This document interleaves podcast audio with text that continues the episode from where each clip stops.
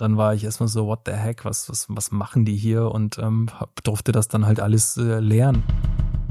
Ich glaube, das ist auch ein bisschen gefährlich, dass man zu viel davon konsumiert und dann halt auf diesen Input wartet. Breakdance haben wir halt gemacht in Kellern auf Pappen und ähm, fanden das alles sehr, sehr cool. Du, du kannst halt nicht einfach irgendwo hingehen und sagen, wo sind denn hier die Schwerhörigen? Geht nicht egal wie komplex etwas erscheint, ähm, man kann, man wird es irgendwann verstehen. Hardware ist halt schon echt nochmal eine andere Geschichte. Wahnsinn.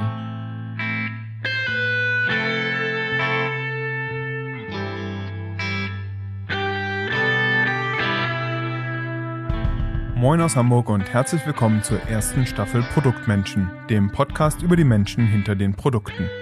Ich bin Tobias Freudenreich und meine Gäste arbeiten im Produktmanagement oder Produktdesign, führen Selbstproduktmenschen oder auch ganze Produktorganisationen. Ich möchte sie kennenlernen und verstehen, was sie antreibt, was sie geprägt hat, wo sie noch hinwollen und warum sie überhaupt im Produktmanagement gelandet sind. In der letzten Folge habe ich hier mit Frederike Rädke über ihre Perspektive als frisch gebackene Produktmanagerin gesprochen. Mit meinem heutigen Gast kommt abermals eine neue Perspektive in die erste Staffel. Ich spreche mit einem Produktmanager aus dem Hardware-Bereich und wir lernen, wie er aufs Produktmanagement schaut. Lass mich gerne wissen, wie dir der Perspektivwechsel gefällt und was du aus den jeweiligen Episoden mitnehmen konntest. Du erreichst mich wie immer per Mail an feedback at produktmenschen.de oder über die Webseite produktmenschen.de. Falls dir der Podcast gefällt, freue ich mich sehr, wenn du ihn auf der Plattform deiner Wahl abonnierst. Du findest Produktmenschen überall dort, wo es gute Podcasts gibt. Und natürlich freue ich mich auch, wenn du Produktmenschen auf Twitter oder Instagram folgst und mir hilfst, den Podcast bekannter zu machen. So, jetzt aber erst einmal viel Spaß und gute Unterhaltung mit der siebten Folge.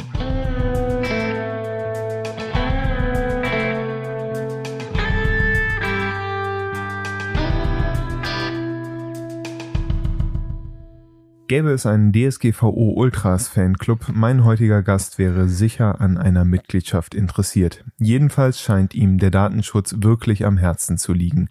Im Internet weiß er seine Privatsphäre zu schützen und so meine Recherchearbeit zu behindern. Nun denn, dann muss ich ihn jetzt eben aus der Erinnerung anmoderieren.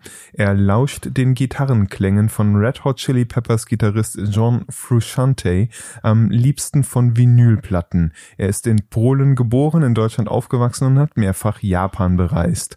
Er hat irgendwas mit Windrädern studiert, ist Vater zweier Kinder und ein großartiger Produktmanager, der sich derzeit bei Sennheiser dafür begeistert, hörgeschädigten Menschen bessere Live-Event-Erlebnisse zu kredenzen. Er hört auf den Namen Jakub Kolatsch und ich heiße ihn hiermit herzlich willkommen. Schön, dass du da bist, lieber Jakub. Vielen Dank, Tobi. Schöne Anmoderation. Wow.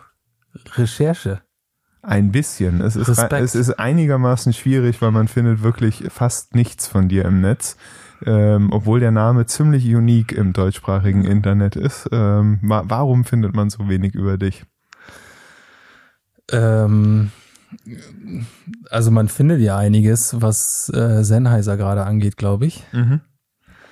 Aber du hast kein Xing-Profil. Auf deinem LinkedIn-Profil gibt's genau einen Eintrag, nämlich den aktuellen Job bei Sennheiser. Und Instagram, Facebook und Twitter scheinen auch vergiftet.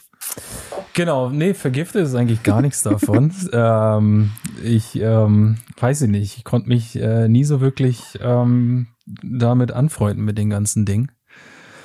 Ähm, ja, keine Ahnung. Ich hatte nie so Lust auf diese ähm, Selbstdarstellung, die ja teilweise da ja so mit drinne ist in mhm. dem Ganzen. Äh, Xing, LinkedIn, gerade was das Berufliche angeht oder halt Instagram und Co. Ähm, und äh, genau, hab dann einfach letztendlich bin dann dabei geblieben, da jetzt äh, nicht groß einzusteigen.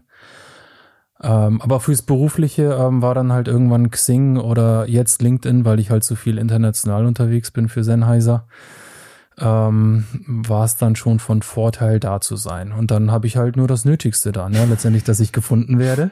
Ja. Ähm, und dass ich angeschrieben werden kann von den ganzen äh, äh, Kollegen oder halt von irgendjemand anderem, der ähm, Lust hat, mit mir irgendwas äh, zu beschnacken. Ja, verstehe. Mhm. Ich habe noch ähm, äh, komische JSON-Files gefunden, in denen dein Name auftauchte, was, was mich äh, äh, vermuten lässt, dass du vielleicht, außer es war jemand anderes mit deinem Namen, mal bei, keine Ahnung, wie man es ausschreibt, äh, ausspricht, bei Flipside gearbeitet ja, hast. Ja, geil. Ja, da habe ich, ähm, da habe ich über die JSON-Files äh, schöne HTML-Templates gebaut, wo dann halt Social Media Content ähm, von Social Media Kanälen, in denen ich nicht äh, zu Hause bin, äh, reinfließt. Ja, stimmt. Und da steht mein Name in JSON-Files. Wie kommt der denn da Ja, da, rein? es gibt irgendwie so eine, Do eine Doku-Page und es gibt auch so, Alright, ja. es gibt noch irgendeinen alten Firmenblog, wo, wo du auch irgendwie noch auftauchst. Stimmt. oder?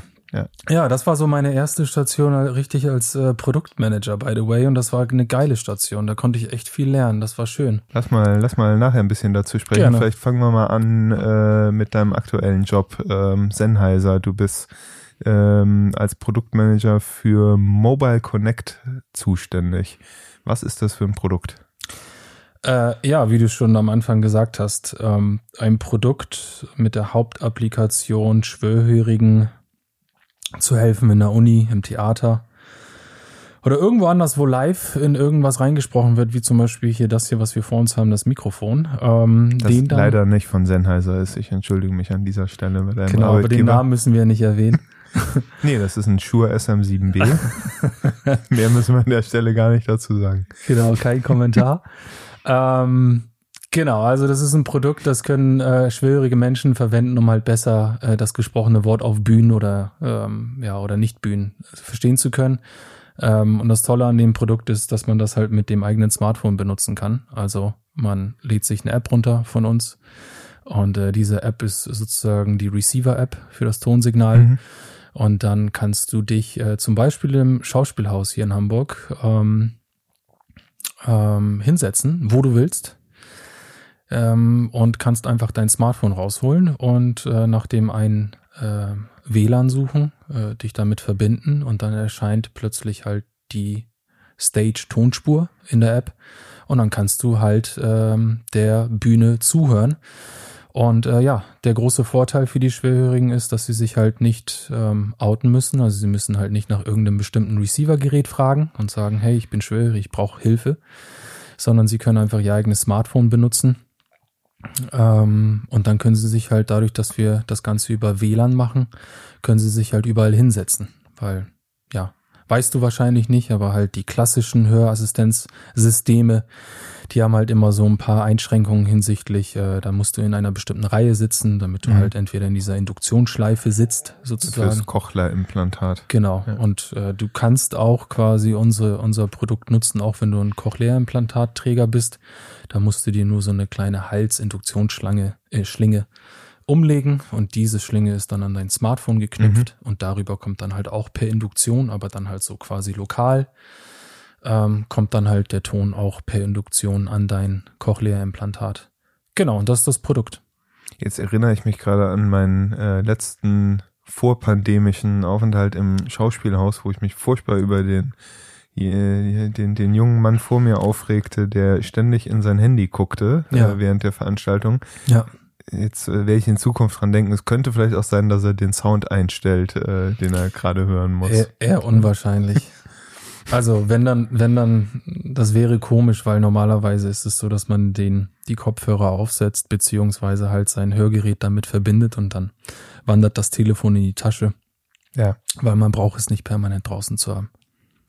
Aber ich könnte jetzt auch als Nicht-Hörgeschädigter Richtig. ähm, einfach mit meinem Smartphone, mit eurer App im Schauspielhaus mir den Sound lauter drehen. Genau, das habe ich auch schon ein paar Mal gemacht. Das ist das Tolle auch an dem Produkt, dass ich dann halt in so Theater reinkomme, weil ich dann einfach sagen kann, hey, ich bin von Sennheiser und dieses Produkt ist bei euch im Einsatz. Ich würde gern einen Feldtest machen und ähm, dann komme ich da halt umsonst rein und man sieht dann halt auch viel hinter den Bühnen und das ist echt cool. Auch im, ähm, im Ernst-Deutsch-Theater zum Beispiel ist es auch Umsorgtheater. Also hier in Hamburg sind wir relativ gut in den Theatern vertreten. Mhm. Aber mal, ich komme auch in ganz viele Universitäten rein, weil gerade da, und das ist das, was du gerade angesprochen hast, äh, gibt's halt äh, immer mehr Studenten, die halt darauf zurückgreifen, weil sie halt ähm, sich schön abkapseln können auch. Mhm. Sie können sich hinsetzen, Kopfhörer aufsetzen und dann hören sie halt den Professor halt äh, in ihrer gewünschten Lautstärke äh, sehr deutlich, auch in der letzten Reihe und können sich halt besser konzentrieren.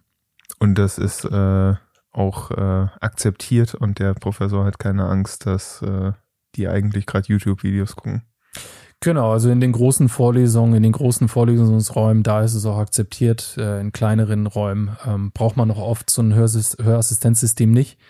Mhm. Aber in den großen Hörsälen ähm, ist, ist es ja oft auch eher die klassische Vorlesung, die gemacht wird. Mhm. Sprich, nicht viel Interaktion mit den Studenten und dann äh, sind auch Kopfhörer äh, und das können ja auch kleine Kopfhörer sein, sind dann halt akzeptiert. Was, was begeistert denn dich an dem Job, außer dass du kostenlos ins Ernst-Deutsch-Theater und Schauspielhaus kommst? Mit, dem, an, an, mit der Sennheiser, mit dem Sennheiser Firmenausweis? An, an dem Job jetzt im Speziellen hm. oder generell am Produkt? Irgendwas Ge gerne im Speziellen starten und im Allgemeinen enden. Äh, ja, jetzt im Speziellen ist es natürlich halt ein geiles Produkt, was, wo, wo man halt wirklich halt ein Problem löst, was halt wirklich ein Problem ist und mhm. nicht halt irgendwie ähm, keine Ahnung. Instagram baut. Ja, nicht unbedingt Instagram. Ich würde jetzt sowas wie, weiß nicht, der letzte Meter zum Beispiel, da sagt er ja auch was der letzte Meter, der immer irgendwie dann mit einem E-Roller zum Beispiel überbrückt mhm. werden muss noch mhm. so. Das ist für mich zum Beispiel so ein Beispiel. Ist das wirklich ein Problem, mhm. die letzten 200 Meter zu Fuß zu gehen? Früher ging es immer mit zu Fuß gehen ganz Genau, gut, ne? und ich ja. finde auch jetzt geht's auch immer noch mit zu Fuß gehen. So, das ist ja, für mich so ein Beispiel. Schuhe in den Kanal werfen macht wahrscheinlich nicht so viel Spaß wie die E-Roller in den Kanal werfen. Exakt, das ist halt so ein anderer Aspekt da.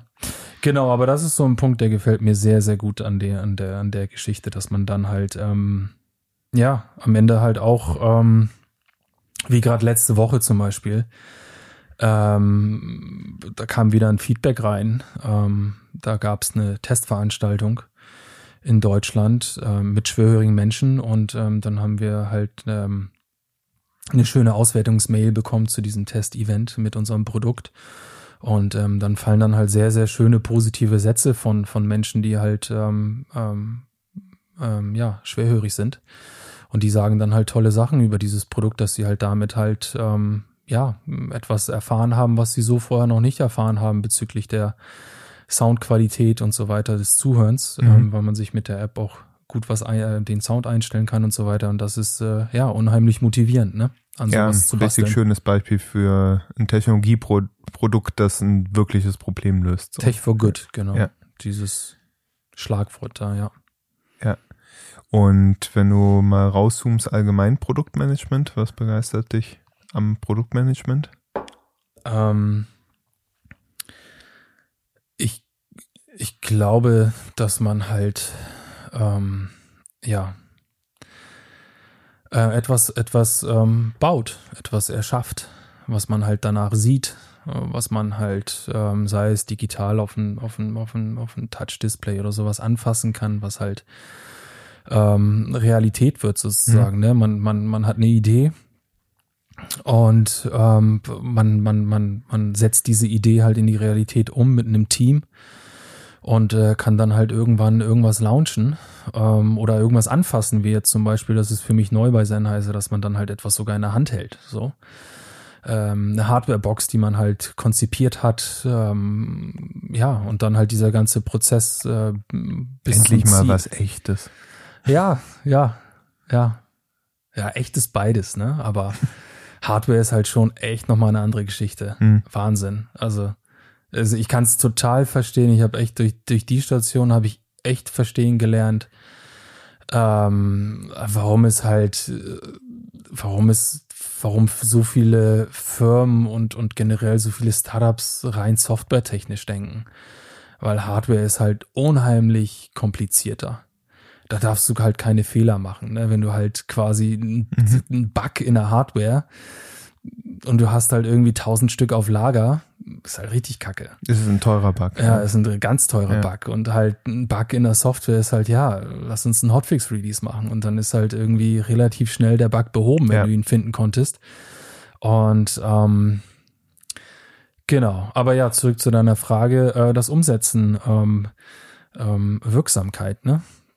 Ist halt, die spürt man dann halt die ganze Zeit. Mhm. Also dass das, was du tust, äh, genau, mit dem Team zusammen. Produkt gegossen genau. Realität wird. Genau. Wie sieht denn dein Team aus? Ähm, ja, knapp 25 Leute, also was den Standort hier in Hamburg angeht. Wir entwickeln hier das Produkt. Ähm, wir haben halt mehrere Komponenten im Produkt. Ähm, daher haben wir halt ein Backend-Team, ähm, was halt einmal das Kontroll-Backend äh, programmiert, aber wir haben auch eine Cloud-Komponente in dem Ganzen für die automatisierten Updates, für die User-Verwaltung und eventuell noch das ein oder andere Feature in der Zukunft, wo wir halt in, in eine Internetverbindung brauchen. Genau, dann die Mobile-App und dann die ganzen ähm, Hardware-Entwickler, also was die Software angeht auf der Hardware. Und dann ähm, erweitert sich dieses Team halt ähm, relativ stark, weil wir halt letztendlich äh, ja mit dieser Hardware halt auch äh, auf die ganzen Kompetenzen in der Zentrale von Sennheiser zurückgreifen konnten, halt die ganzen Hardware-Entwickler, mhm. ähm, die die Platinen designt haben, Gehäuse, Zertifizierung, alles, was da dran hängt. Mhm. So. Ähm, genau, und dann erweitert sich das Team äh, halt auch nochmal um die anderen Komponenten von so, von so einem Produkt, nämlich halt Marketing, Sales, äh, keine Ahnung, PR, alles Mögliche. Aber so mhm. das Kernteam ist hier in Hamburg, knapp 25 Leute.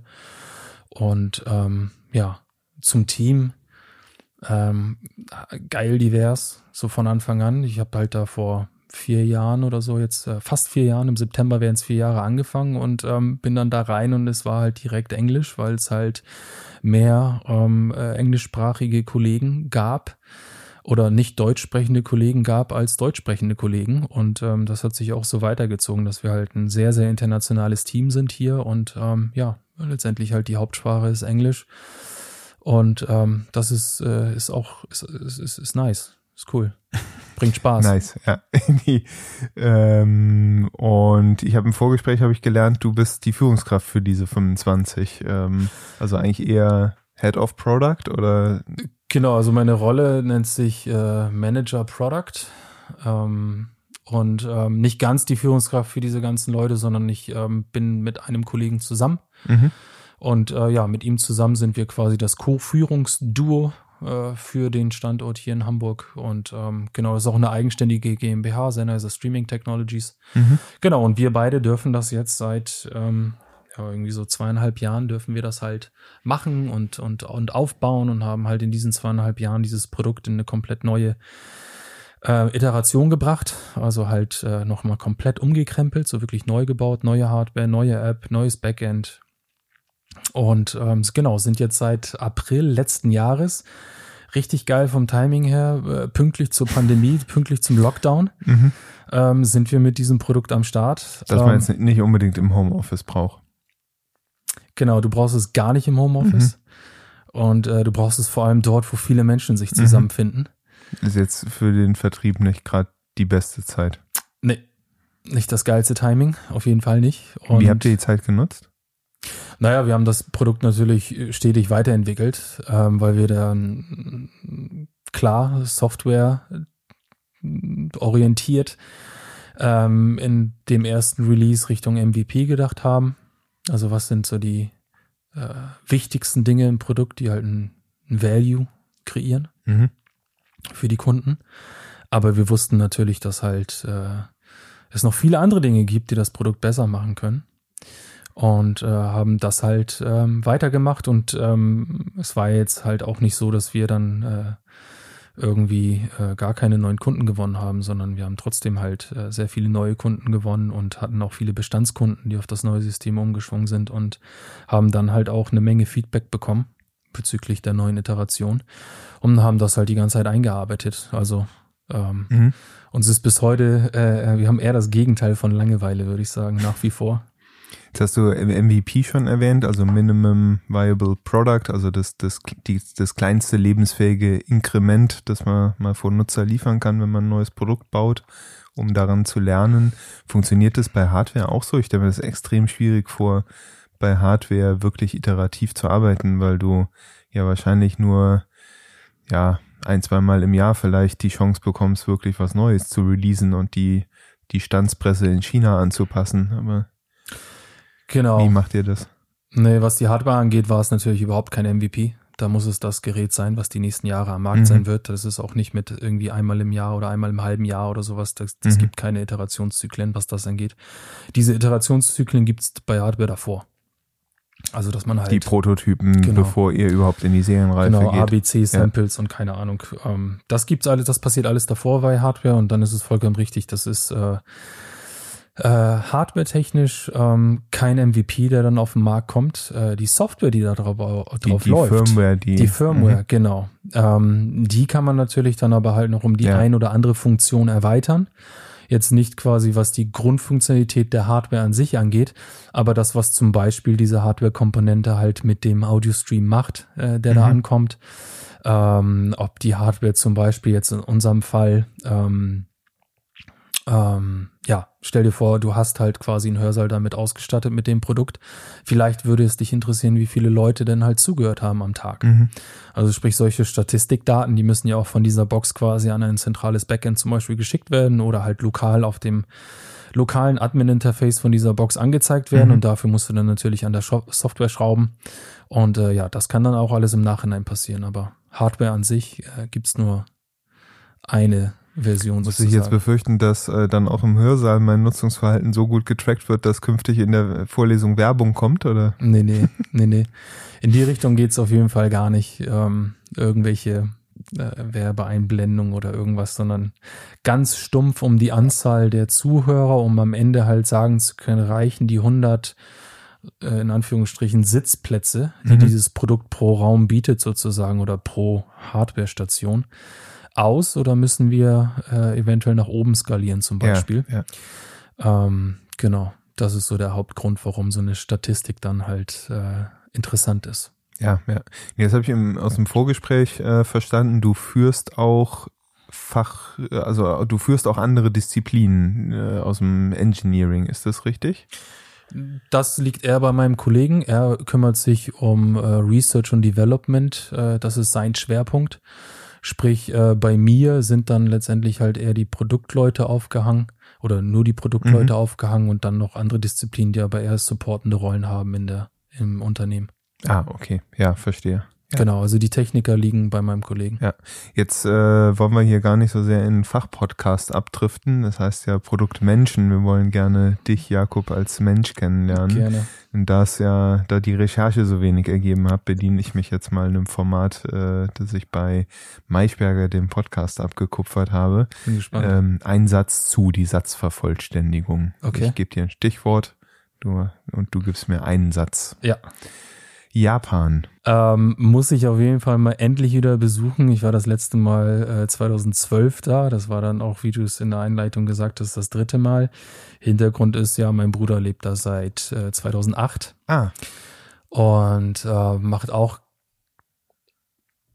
tolle, spannende Sachen in Richtung Software und äh, vor ein paar Jahren auch noch in Richtung Hardware. Und ähm, ja, der lebt da halt. Deswegen haben wir eine oder habe ich äh, eine große Verbindung ähm, dazu. Und ähm, ja, wir haben da halt so eine Konstante in Japan die ganze Zeit, famili familientechnisch. Und ähm, wir wollen, ähm, so der Plan, äh, ich hoffe, es klappt, äh, Pandemie und so weiter, ähm, dass wir nächstes Jahr endlich mal äh, mit den Kids ähm, eine schöne Japanreise machen, weil jetzt sind sie in einem Alter, wo man äh, Japan, man muss ja da einiges verarbeiten, sag ich mal, wenn man in der großen Stadt ist.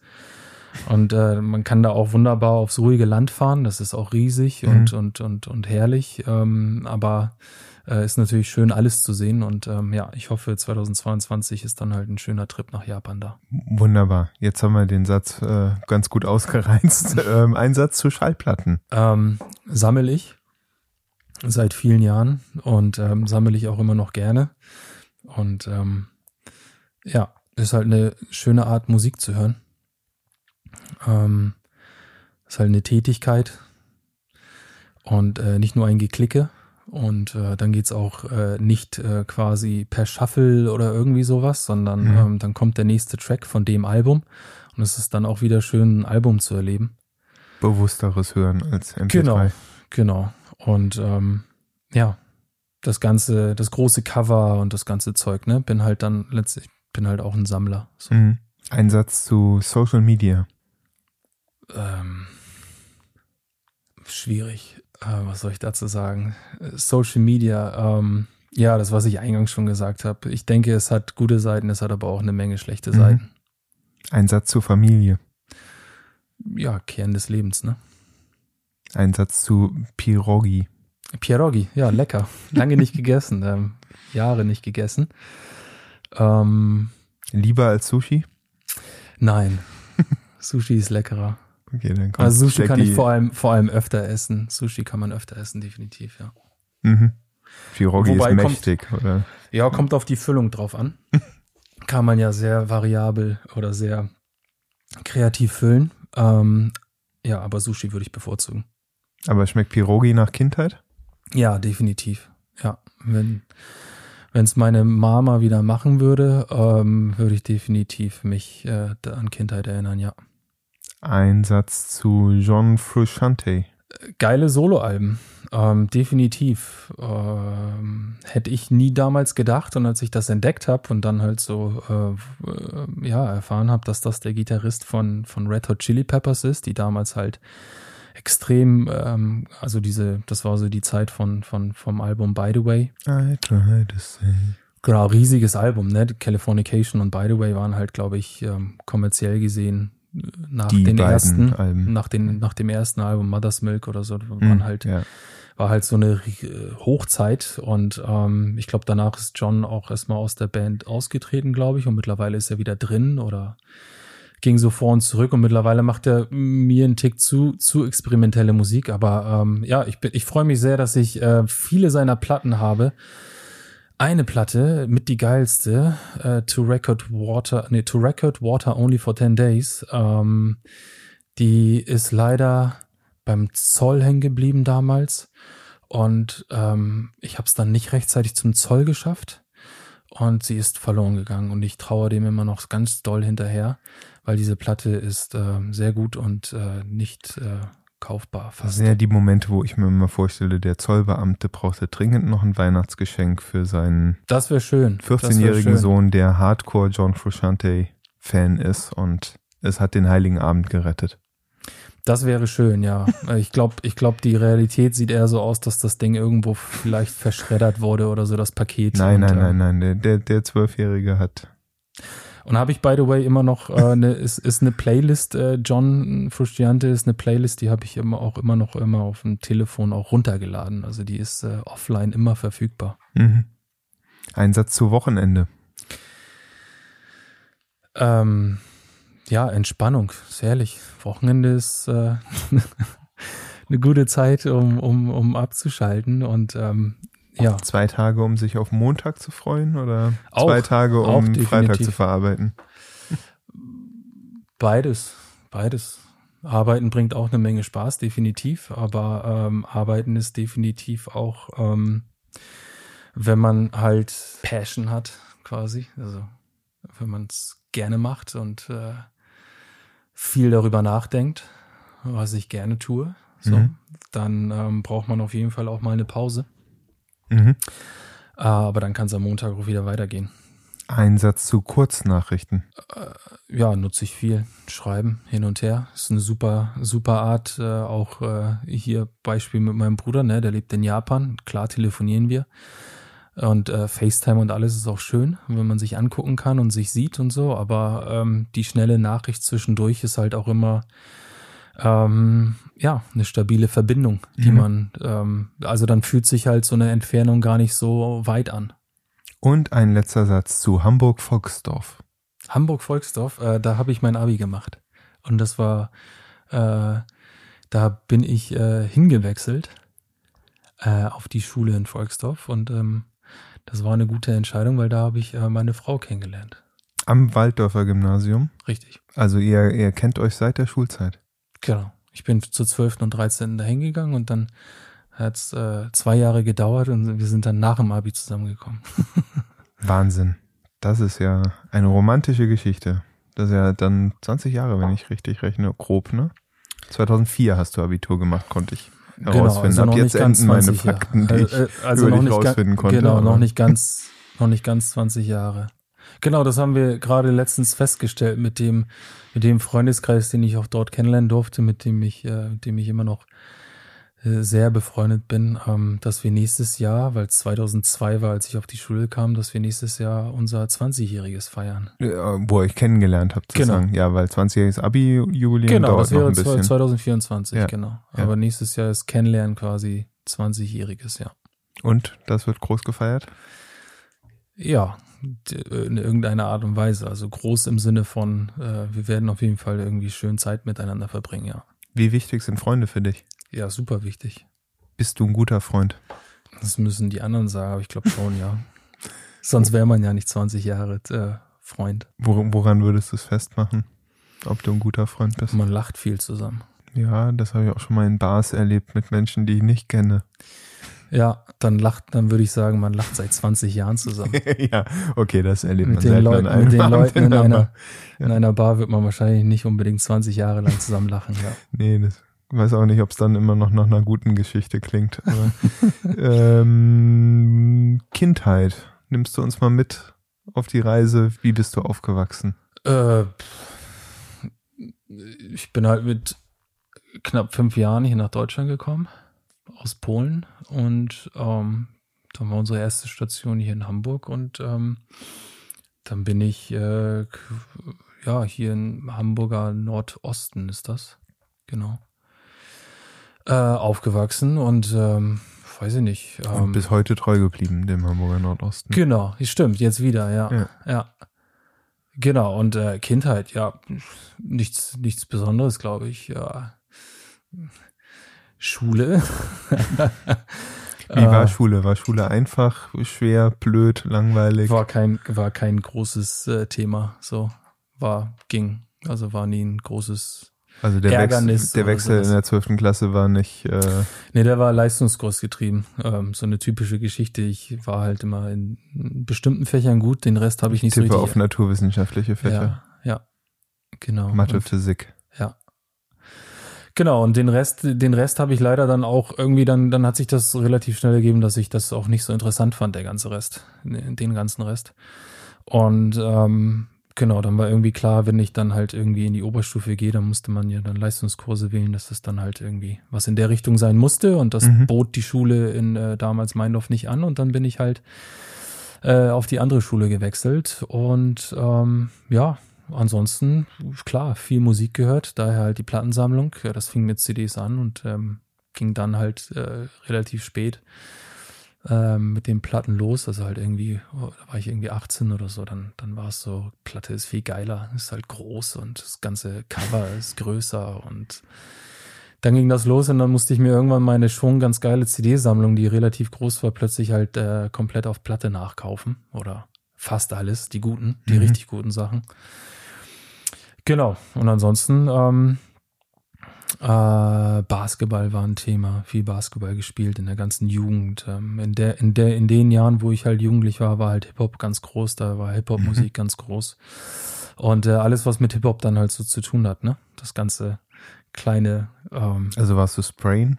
Nee, Spray nicht. Breakdance haben wir halt gemacht in Kellern auf Pappen und ähm, fanden das alles sehr, sehr cool. Und ähm, das war auch schön an der, an der ganzen Jugend generell. Ich hatte einen sehr, sehr ähm, auch, äh, ja, heute würde man sagen, diversen Freundeskreis, waren halt ziemlich viele verschiedene Nationalitäten dabei Mhm. und ähm, war dadurch halt extrem bunt und, und ähm, ja, war eine, war eine schöne Zeit. Ähm, hat, hat glaube ich, auch viel äh, mir gegeben in Richtung zu dem jetzt, weil was ich halt jetzt im Beruf habe, nämlich, dass ich halt mit unheimlich vielen ähm, Nationalitäten zu tun habe, nicht nur hier in Hamburg, sondern halt mit dem internationalen Team, dass äh, ich glaube ich schon halt dadurch äh, einfach so diese viele verschiedene Kulturen einfach kennengelernt habe Mhm. Auch dann über die Elternhäuser und so von den Freunden, ne, wo dann Mhm. halt die Eltern auch oft irgendwie vielleicht nicht mal nicht nicht nicht nicht nicht gut Deutsch gesprochen haben und dann hast du halt da irgendwie zu Mittag gegessen bei denen und so und es war dann halt ein komplett anderes Essen, an es wurde anders gegessen und ähm, genau, ähm, es war schön, es ist eine gute Erfahrung gewesen, glaube ich. Also multikulturell aufgewachsen. Sehr.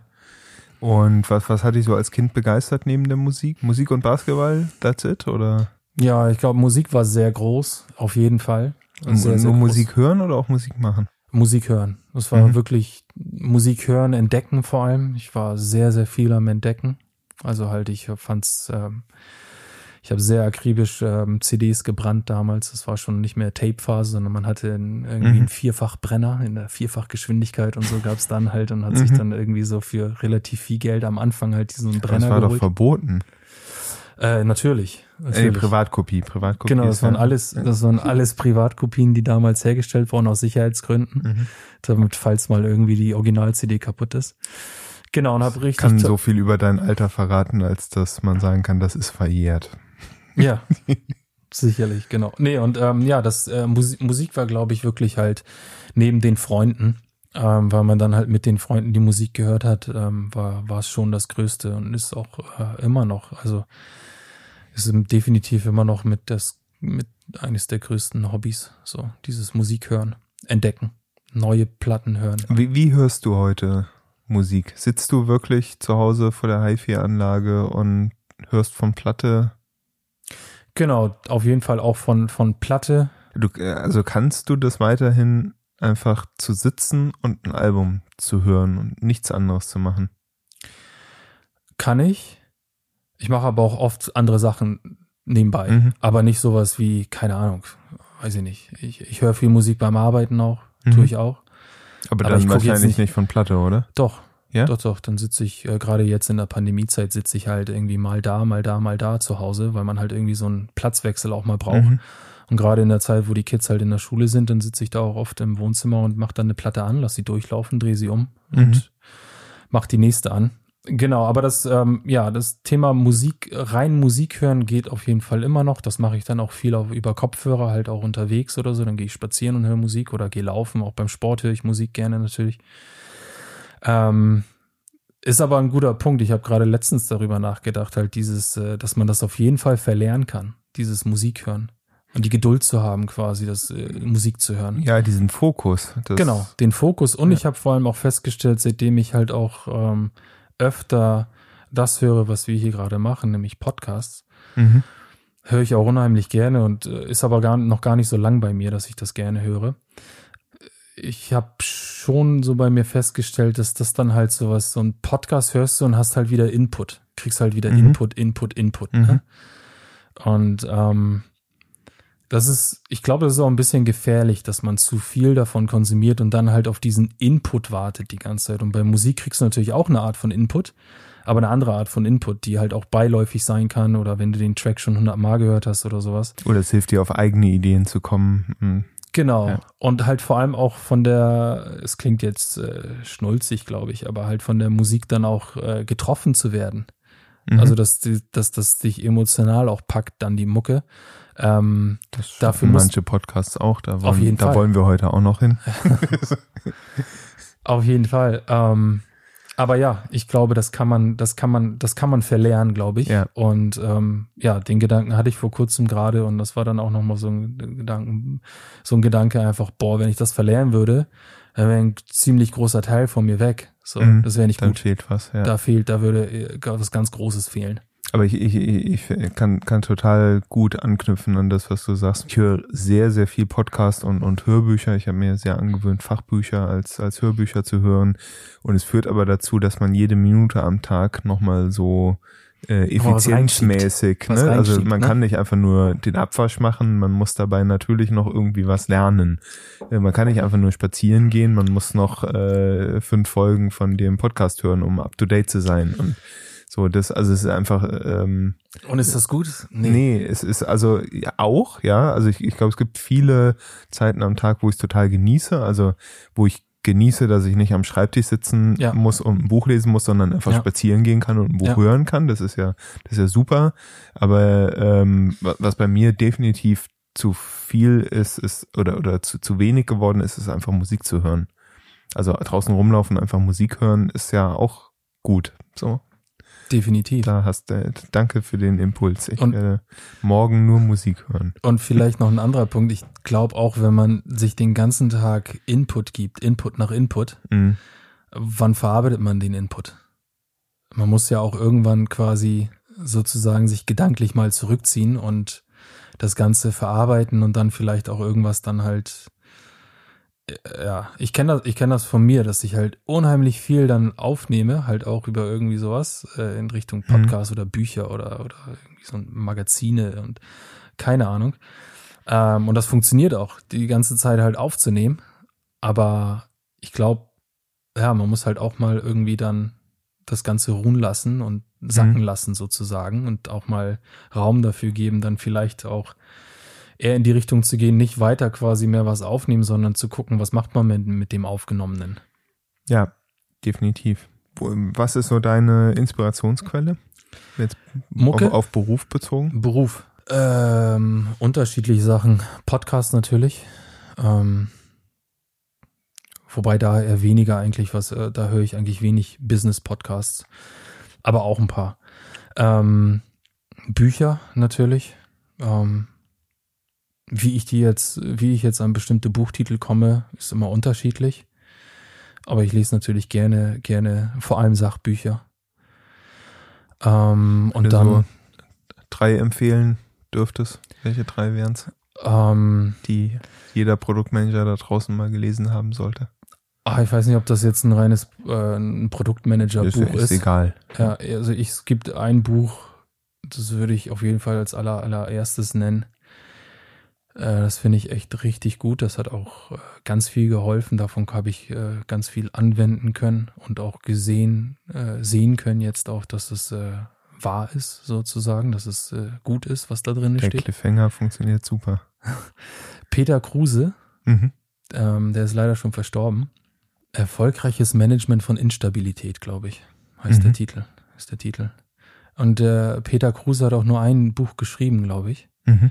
Und es ist unheimlich gut. Es ist wirklich richtig gut. Das kann man, das, das, das nehme ich mir immer wieder. Und ähm, es hat auch einen unheimlich komplexen Teil äh, hinten im Buch, wo er halt so, so eine Methode vorstellt. Da, die, die, die, die, habe ich jetzt nie angewendet, aber sonst das Buch ist, ist wirklich gut. Und äh, ich, das ist so ein, so ein, auch so ein, äh, es ist auch wunderbare YouTube-Videos von ihm vom Bundestag und so. Kann ich äh, echt empfehlen anzuschauen. Und ähm, das ist so ein, so ein Buch, da habe ich, hab ich immer den Gedanken so, ja, der braucht, der hat auch nicht, der, der musste auch nicht mehr Bücher schreiben. Mhm. Das ist reicht. Ist alles ist drin. alles drin. Das ist- alles drin. Es ist, Das Kondensat. ja, es ist wirklich gut. Und ähm, genau, das würde ich jetzt als allererstes Buch nennen. Ähm, und für die, für zwei andere Bücher müsste ich jetzt nachdenken. Soll ich? Nein, musst du nicht unbedingt. Sehr gut. Ähm, gibt's was, wo du sagen würdest, das habe ich so in Kindheit und Schule gelernt und musste ich erstmal verlieren, um ein guter Produktmanager zu werden? Irgendwas, was du dir abtrainieren musstest oder Was ich mir abtrainieren musste, Mhm. als Produktmanager oder davor? Was, was du so aus der Kindheit mitgenommen hast, vielleicht an, an Patterns, wo du sagst, das stand mir im Weg. Ja, vielleicht dieses, ähm, ja, vielleicht so ein bisschen der Punkt, ähm, es klingt jetzt vielleicht konträr zum Produktmanager, aber ähm, ja, ich war schon immer ziemlich gut da drin, sich äh, so dieses, dieses Mathe-Physik-Ding, ne? Dass Mhm. man halt eine Aufgabe löst. Mhm. Und wenn, um eine, so eine Mathe-Aufgabe und dann gerade auch irgendwie in so einem naturwissenschaftlich geprägten Studium halt irgendwie zu lösen. Lösungsorientiert. Ja, und vor allem auch sich so richtig reinknien, so Mhm. richtig tief reingehen. Und so meine Erfahrung aus, aus dieser Produktbrille ist, dass das halt oft auch hinderlich sein kann, wenn du zu tief reingehst, Mhm. weil du dich dann auch verlieren kannst. Und weil du dann halt wirklich halt auch nur noch so eine, ich sag mal, interne Brille aufhast. Äh, äh, So diese, diese, diese, diese, diese, ja, Produktbrille, äh, also diese ex absolute Expertenbrille. Du Mhm. siehst Dinge, die ein anderer Mensch nie sehen würde. Die- Genau, Ja. genau. Du siehst Dinge, die, die die jemand anderes nie sehen würde und äh, gewichtest sie sehr, sehr hoch. Mhm. Und quasi da, da dann halt äh, ja aktiv rauszukommen auch mal und, und, und, und dann halt eher, eher andere zu fragen, die halt mit dem Thema gar nichts zu tun haben. Ähm, das war, glaube ich, schon Learning, dass man halt äh, nicht so sehr auf, auf, auf die eigene Interpre Interpretation oder auf die, ja, auf das eigene, äh, auf den eigenen Gedanken so viel Wert legt, äh, was Mhm. eine Lösung sein könnte, sondern früher rausgeht damit. Wie macht ihr das in deinem aktuellen Produkt bei, bei Sennheiser? Ihr habt ja, wenn, wenn ich mir so vorstelle, das, das Produkt, was ihr baut, ihr habt ja mindestens mal drei Nutzergruppen, die ihr irgendwie befriedigen müsst. Ne? Ihr habt den Hörgeschädigten, der eine gute Experience haben muss mit dem ähm, Produkt. Ihr habt dann den Lehrenden oder Speaker, der auch ja irgendwie eine Genau, der spielt aber keine Rolle bei uns. Der muss Weil- nichts machen. Der okay, nimmt sein ganz normales Mikrofon, genau. läuft Der und- nimmt das normale Mikrofon in die Hand oder das Headmic oder so. Ja. Der weiß in der Regel gar nicht, dass es das Okay, gibt. aber, aber für den muss es so einfach sein, dass er es gar nicht wissen muss. genau. Ja. Das ist die Person dann im Hintergrund, der sogenannte AV-Manager, der Genau, audiovisuelle der Manager. das irgendwie administrieren muss und ja, irgendwie habt ihr noch einen Einkäufer wahrscheinlich, der, der auch irgendwie zufrieden sein muss mit den Business Genau. Financials und Co. Aber, Genau, da gibt es ja dieses schöne Wort Customer Development. mhm. Ähm, ja, das ist letztendlich mehr oder weniger bedeutet das einfach nur, dass man halt mit dem Kunden zusammen das Produkt baut. So. Mhm. Und ähm, das haben wir halt bei diesem Produkt immer gemacht, immer versucht, natürlich nie perfekt, aber halt immer versucht, ähm, wirklich halt mit, und das war das Gute, als ich dazugestoßen bin, gab es halt schon einen großen Kundenkreis. Das heißt, was wir halt gemacht haben, ist, wir haben halt den ganzen Kundenkreis, den wir schon hatten, den haben wir besucht. Wir sind halt überall Mhm. hingefahren. Wir sind halt wirklich auch international hingefahren zu den Kunden. Äh, auch wirklich nur für ein, zwei Tagestrips, äh, um halt mit den Leuten zu sprechen, die unser Produkt halt benutzen. Und, da sind die AV-Manager oder die Hörgeschädigten, mit Ja, denen wir- ihr dann überwiegend sprecht? Beides, also Mit beiden. Mit Mhm. beiden, genau, mit beiden Gruppen. Ähm, neben den AV-Managern gibt's die IT-Manager vor allem, weil unser Produkt Mhm. findet im WLAN statt. Sprich, äh, diese Komponente ist sogar die größere bei unserem Mhm. Produkt, was jetzt ähm, ja auch eine neue, eine neue Gruppe ist von Leuten, die wir quasi als Firma dann interviewen, interviewt haben oder mit denen wir halt eine Verbindung aufgebaut haben. Genau, und diese ganzen Connections äh, halten bis heute an. Und wir sind mittler, m- immer noch mit, mit diesen ganzen, ähm, ja, es ist, eine, es ist, ähm, es ist schön, weil wir da halt so eine Verbindung zu aufgebaut haben zu den Leuten. Und ähm, das Tolle ist auch, dass die uns halt immer dieses Feedback geben, so ist es geil, mit euch da so zusammenzuarbeiten. So, das sagen sie auch selber, das erleben sie nicht oft. Mhm.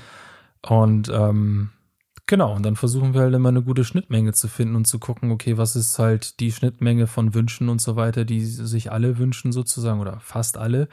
Und dann können wir halt besser priorisieren. Genau, und bezüglich der anderen genauso wichtigen Zielgruppe, nämlich den Hörgeschädigten, ähm, das ist schwierig mit denen halt, ähm, weil das ist ja das Thema Datenschutz und das, du, du kannst halt nicht einfach irgendwo hingehen und sagen, wo sind denn hier die Schwerhörigen?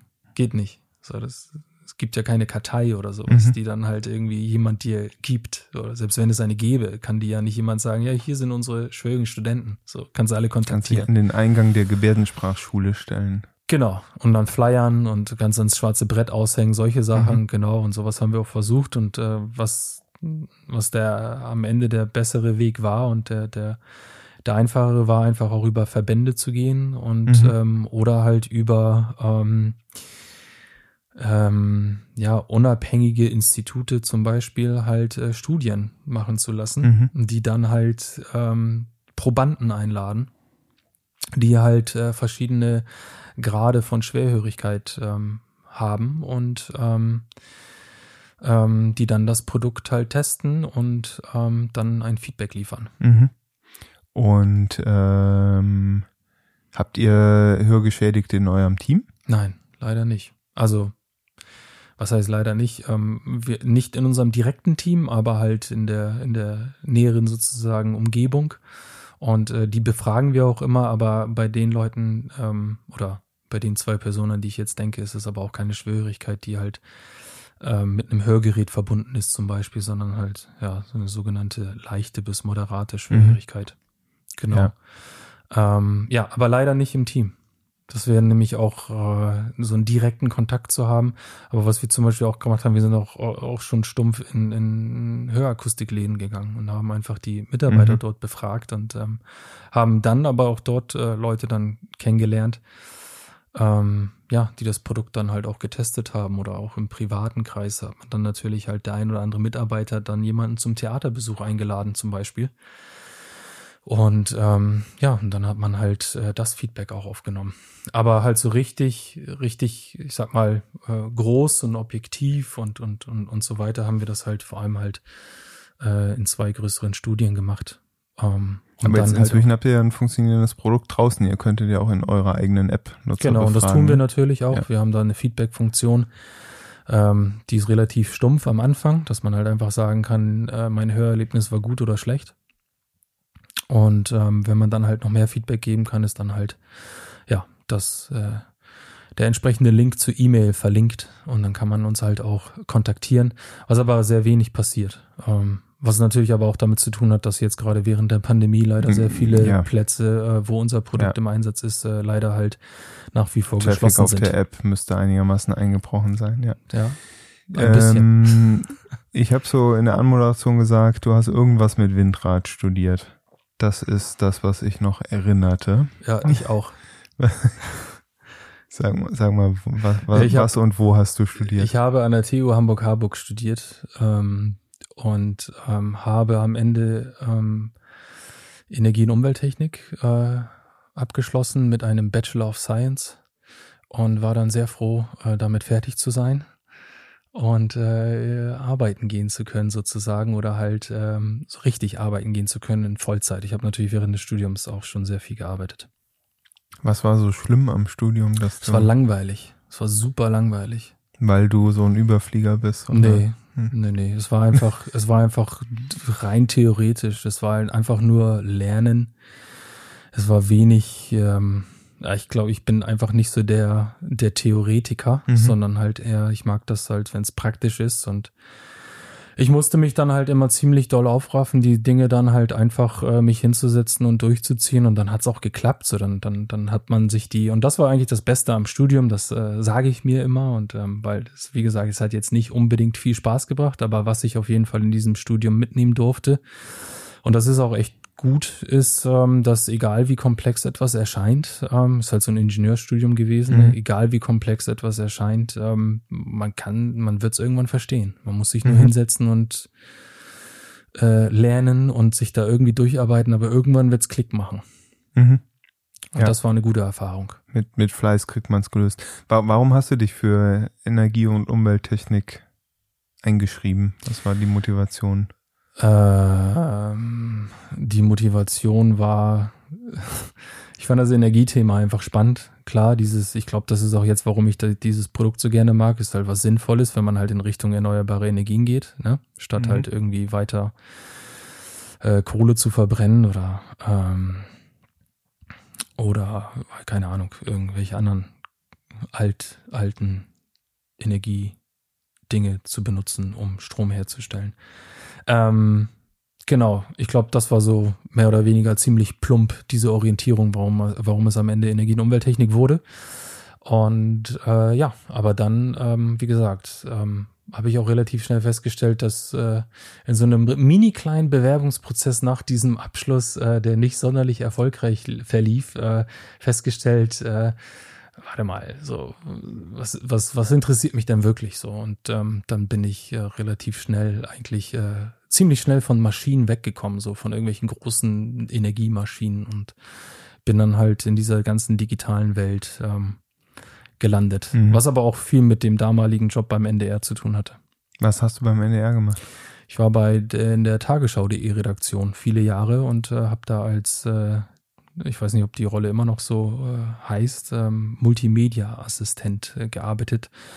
Äh, man hat da letztendlich ähm, ja, Audio, Video, Bild äh, für die Homepage vorbereitet, nachbereitet, online gestellt und mit den Redakteuren zusammengearbeitet, sodass jeder Artikel halt letztendlich ähm, guten, guten Content noch hatte, ähm, audiovisuell. Und mhm. ähm, ja, habe das während des Studiums also echt ein paar Jahre Online gemacht. Online-Redaktion von Online-Redaktion, ja. ja.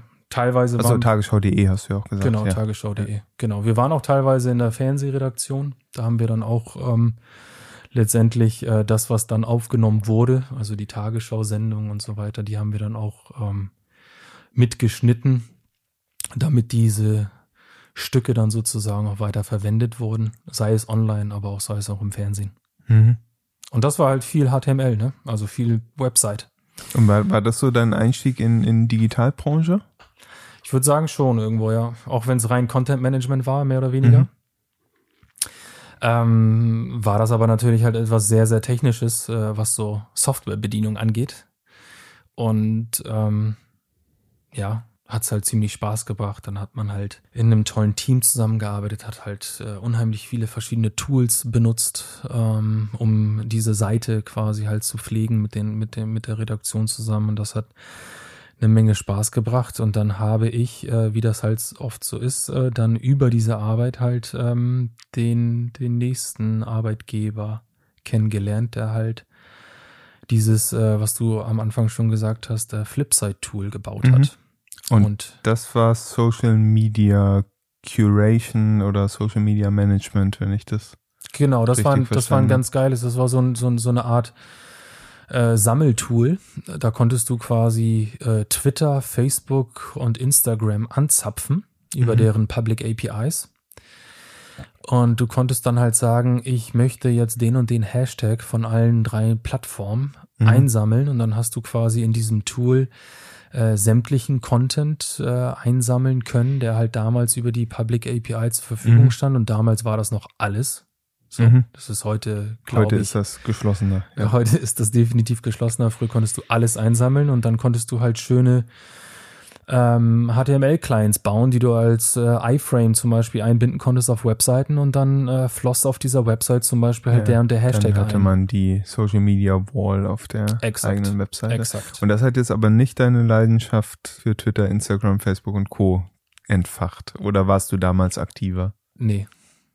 Nee, hat sie nicht entfacht. Also ich, wie gesagt, die Tools sind cool, auch was, was Musiker verfolgen angeht und so und gucken, was Musiker halt irgendwie an neuen Sachen rausbringen oder dass sie keine Ahnung, dies oder jenes Konzert gerade machen. Dafür sind diese Tools auf jeden Fall sehr, sehr hilfreich.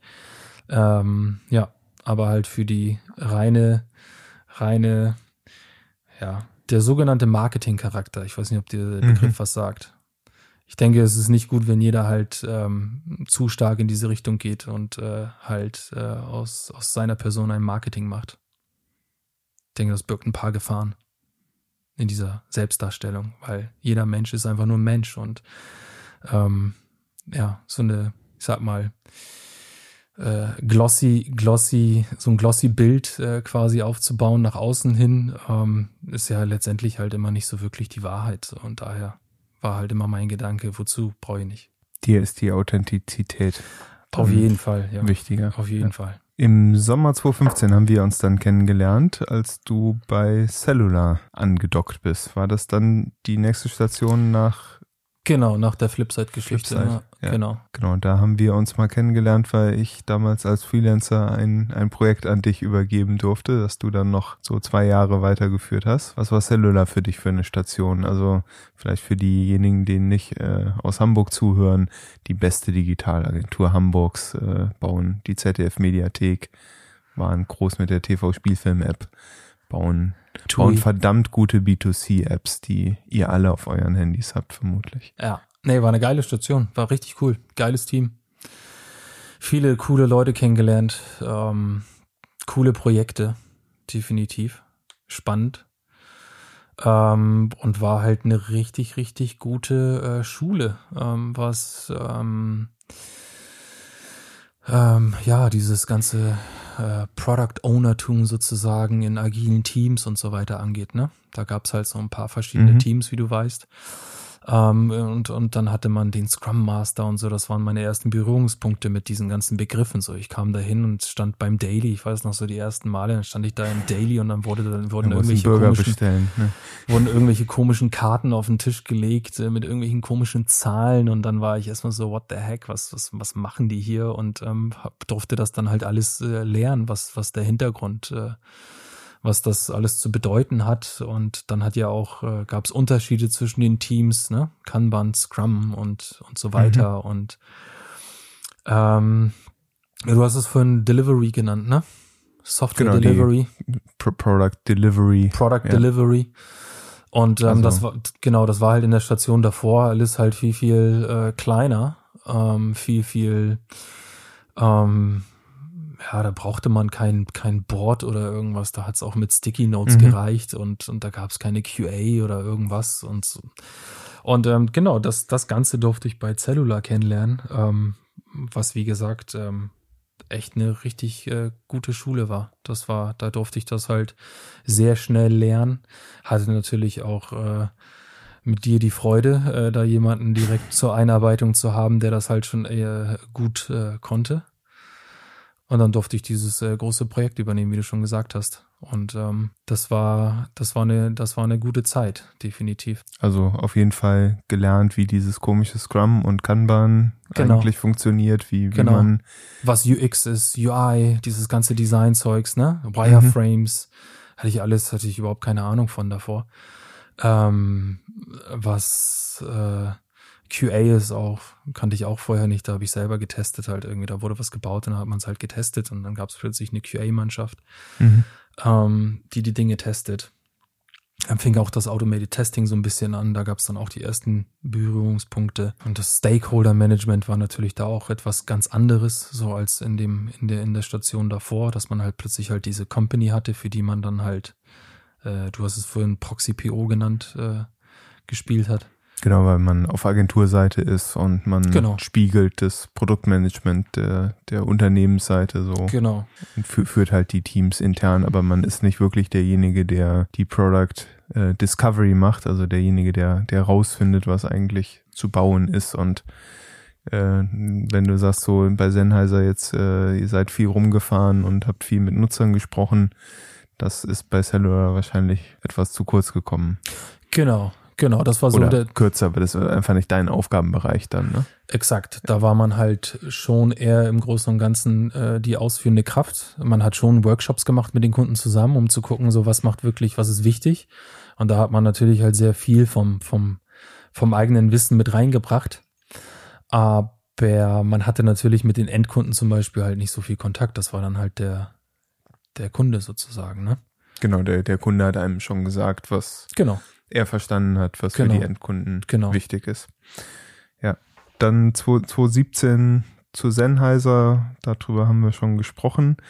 Ähm, außer dass mich noch interessieren würde, ich stelle mir Produktmanagement, äh, du hast schon gesagt, so eine Hardware ist äh, nochmal eine ganz andere Komplexität, die mit reinkommt großes Team, 25 Leute hast du gesagt. Ähm, Produktmanagement ist so schon keine ganz so langweilige Rolle. Wie gehst denn du mit Druck und Stress um? Ja, gute Frage. Ähm, ich glaube, ja, ein wichtiger Punkt ist, ist, dass man halt natürlich auch ähm, ja, es klingt vielleicht ein wenig komisch, aber dass man, dass man nicht alles so ernst nehmen sollte. Dass man halt auch mit einer Prise Humor alles sieht.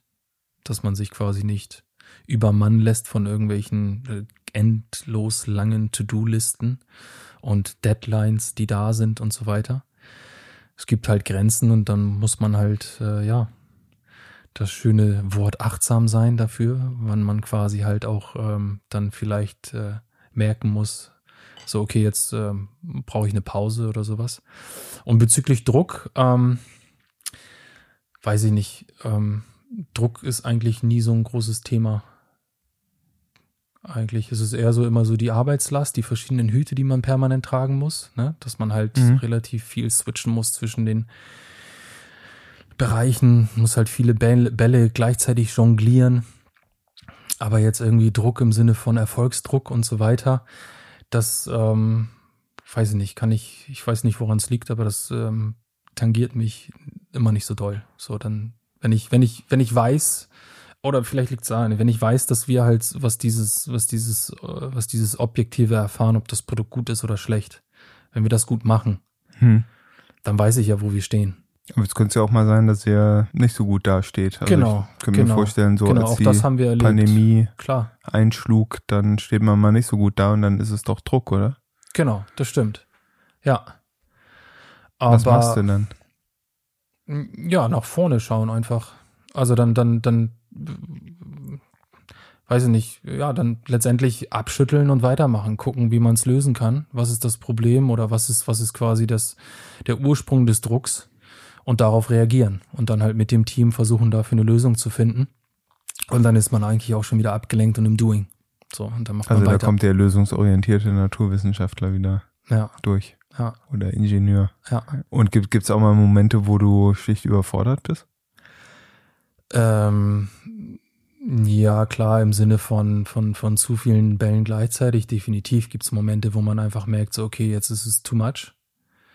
Ähm, und dann gilt es halt einfach wieder Orientierung herstellen. Okay, nochmal quasi, nochmal priorisieren, nochmal die To-Do-Liste anschauen, nochmal Zeit, Zeitplan, äh, das Ganze auch in Relation setzen, ne? Hilft mir auch immer zu gucken, so, okay, worüber, was führt denn hier gerade zu der Überforderung?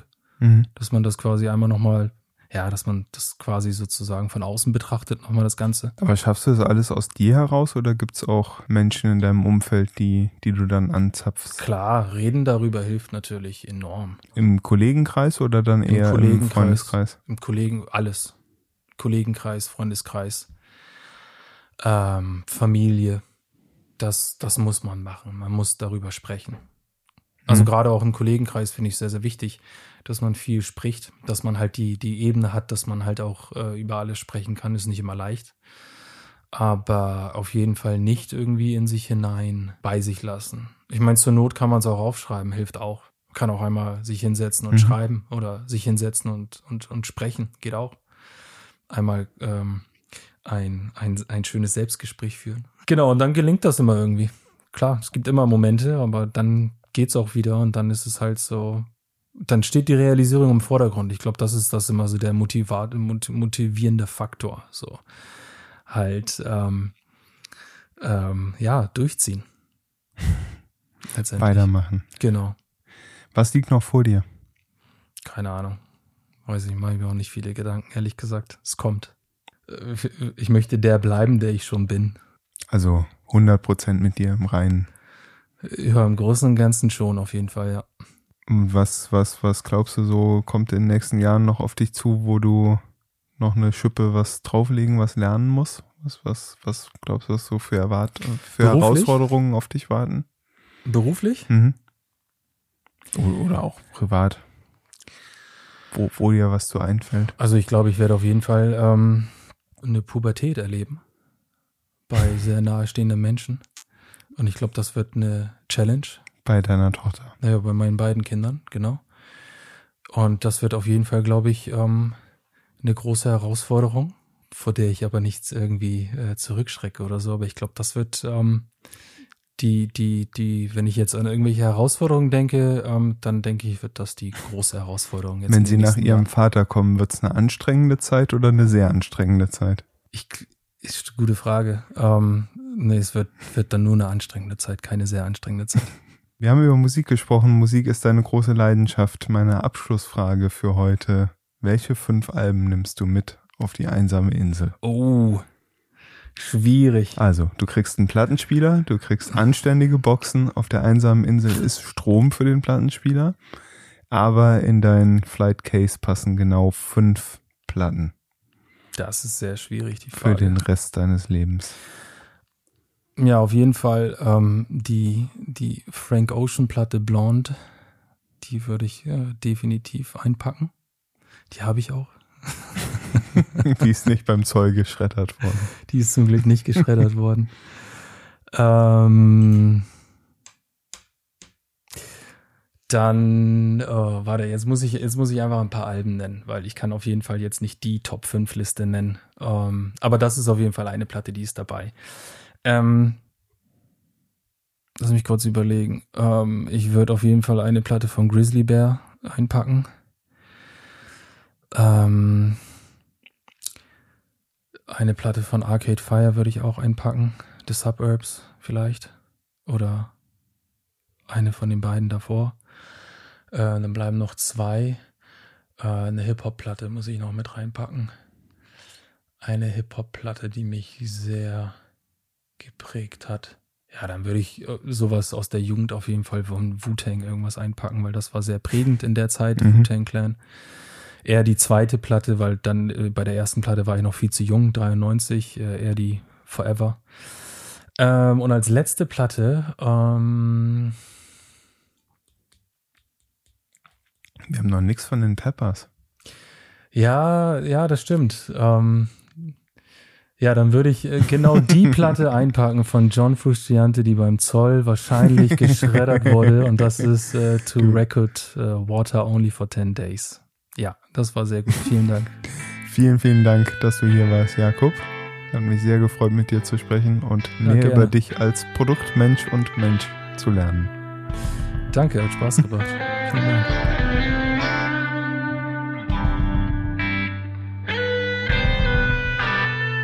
Das war die siebte Folge Produktmenschen. Herzlichen Dank, dass du bis hierher zugehört hast. Die Links zur Folge findest du wie üblich in den Show Notes. So zum Beispiel den Link zur Agentur Cellular, die inzwischen übrigens FFW heißt. Falls dir der Podcast gefällt, freue ich mich natürlich, wenn du Produktmenschen auf der Plattform deiner Wahl abonnierst. Du findest den Podcast überall dort, wo es gute Podcasts gibt. Falls du Feedback, Hinweise oder Kritik für mich hast, dann schreib mir gerne jederzeit an feedback at produktmenschen.de oder direkt über die Webseite produktmenschen.de. Auf Twitter findest du den Podcast unter @produktmenschen und der Instagram-Account heißt ebenfalls einfach Produktmenschen. Ich wünsche dir eine erfüllende Woche und freue mich, wenn du nächste Woche wieder dabei bist. Bis dahin.